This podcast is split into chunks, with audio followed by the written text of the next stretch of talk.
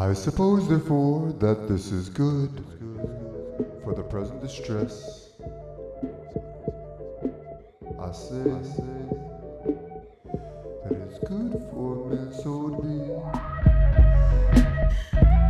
Art thou bound to a wife? Seek not to be loose. Art thou loose from a wife? Seek not a wife. But if thou marry, thou hast not sinned. And if a virgin marry, she hath not sinned. Nevertheless, have trouble in flesh. But I spare you. But this I say, brethren, the time is short. It remaineth that both they that have wives be as though they had none, and they that weep as though they wept not, and they that rejoice as though they rejoice not, and they that buy as though they possess not, and they that use this world as not abusing it, for the fashion of this world passeth away.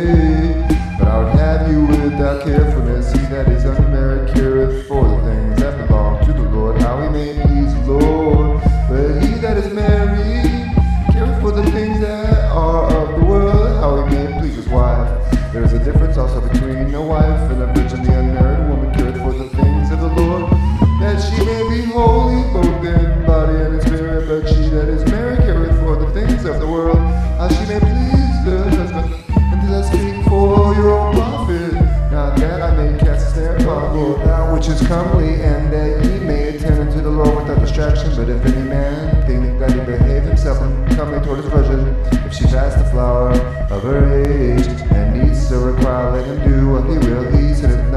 them marry. Nevertheless, he that standeth fast, standeth fast in his heart, hath no necessity, but hath power over his own will, and hath so decreed in his heart that he will keep his virgin doeth well. So then, he that giveth her in marriage doeth well, but he that giveth her not in marriage doeth better.